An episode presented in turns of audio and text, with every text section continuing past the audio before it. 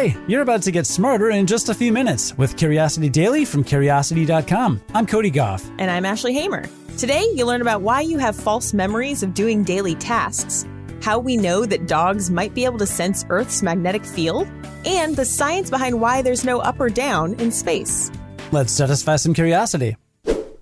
We're all guilty of it. You could have sworn you answered that text message, but it turns out you left your friend on read. Brutal. You thought you turned the dryer on, but your laundry is still sopping wet when you go to take it out. Well, a new study explains why this happens. It turns out that our brains sometimes mistake our intention to do a task for actually having done it. To learn more about the cause of this confusion, scientists at the University of Illinois designed five experiments that asked participants to hire fake models for a fake clothing catalog.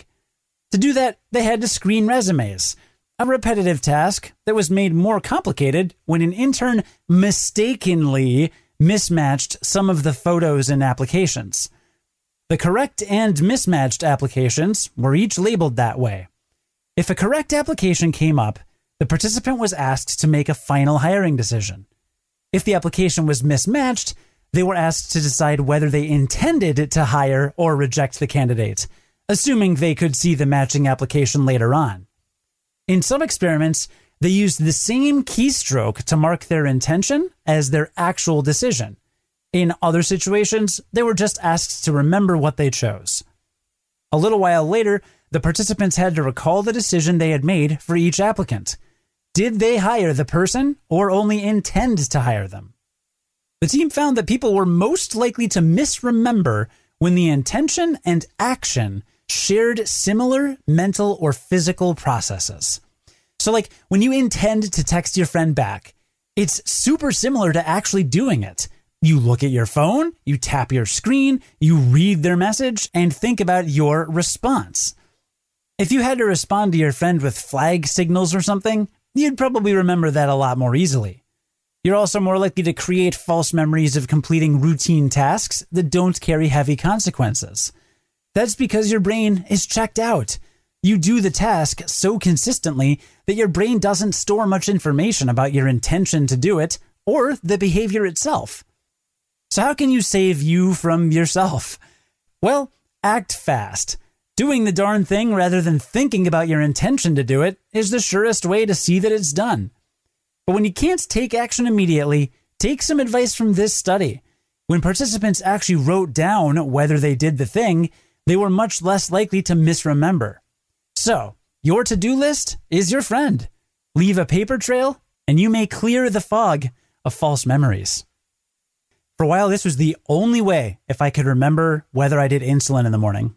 Oh, that's so scary. My brother's the same way. Ugh, I can't imagine forgetting. I've been out to dinner with my wife and literally turned and asked her, Hey, did I just do insulin or not? Because you just, it's just such a built in thing. It's, you know, Right. And the consequences are a lot worse than just forgetting your laundry. Yeah, they're bad. They're very bad.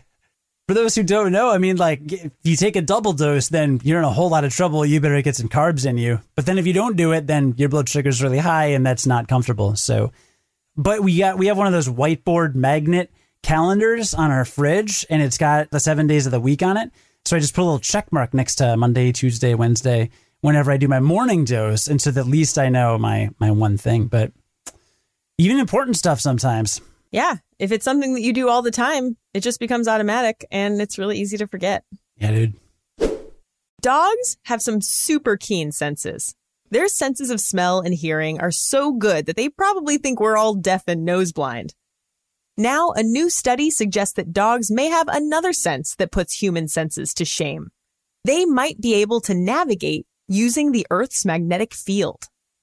That shouldn't sound too far fetched because dogs are really good at navigation. I mean, they have a long history as homing animals. During World War I, the military even used them to deliver messages in the same way they used homing pigeons. So in the 1930s, researchers became interested in finding out how dogs navigate. And honestly, it's a puzzle we're still sorting out. Studies performed back then showed that dogs transported to unfamiliar sites can consistently find their way home. And as recently as 2013, a paper showed that dogs have a strange tendency to align themselves on a north-south axis before they poop. That suggests they might have some ability to sense the Earth's magnetic field, a sense called magnetoreception. But if dogs have magnetoreception, are they using it for navigation? That's what the team of researchers behind this new study wanted to find out. They set up two identical experiments using 31 hunting dogs in total. They fitted all of them with GPS collars and some of them with action cameras. Each trial was simple. The dog's owner would take it into the woods and let it run around for a while. The researchers wanted to see how each dog got back to its owner. In 60% of the more than 600 trials, dogs could follow their own meandering scent trail to return to their starting place. But in a third of the trials, they lost the scent. That was where things got interesting. In these cases, the dogs would take a quick 20 meter run along a north south axis, regardless of the direction they needed to go. Then they'd take a direct path back to their owner.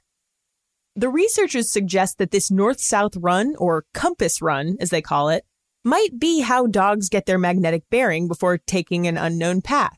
It's kind of like when you do that figure eight with your phone to get your GPS back in sync.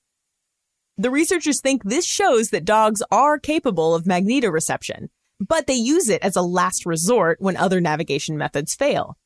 So, yes, dogs can probably sense the Earth's magnetic field. Now, if only they'd learn how to bring the ball back. Do you ever stare into the night sky and wonder what's going on up there? Ask a cosmologist, and their response would likely be up where? Because there's probably no such thing as up in outer space, or down for that matter. If you're feeling dizzy right about now, don't worry, I understand. But don't worry, this will all make sense in a second. So, in scientific terms, the idea that the universe looks the same from every orientation is called isotropy in other words, the universe is isotropic.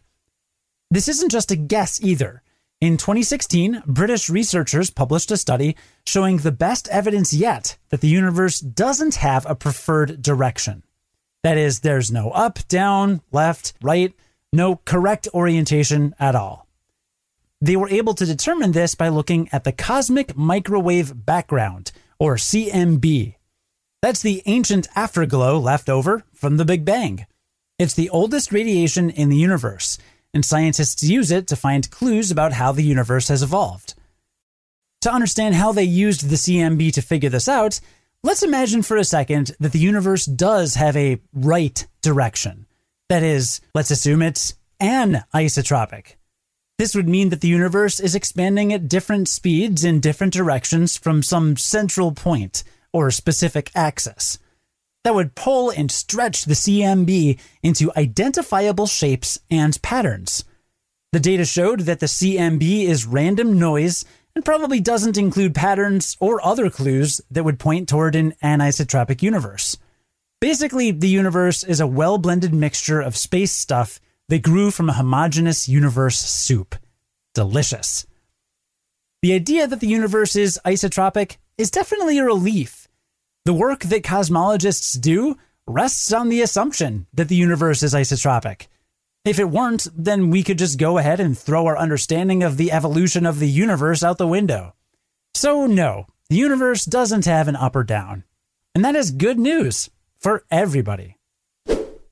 Let's wrap up with the main things we learned today. Starting with the fact that you're more likely to misremember doing something if the things you do when you intend to do it are similar to actually doing it. So either try to do the things you intend to do right away or write down the thing you intend to do and then cross it off the list when you've done it. Big fan of writing stuff down. We also learned that dogs might be such good navigators because they're able to sense Earth's magnetic field. Magnetoreception, man. I mean, we never covered that study about how dogs align themselves with the Earth's magnetic field when they poop, but I think it's one of the funniest discoveries. That's a reason that I would want a dog is to see that happen. Put a compass on your dog's collar. That could be fun. Absolutely.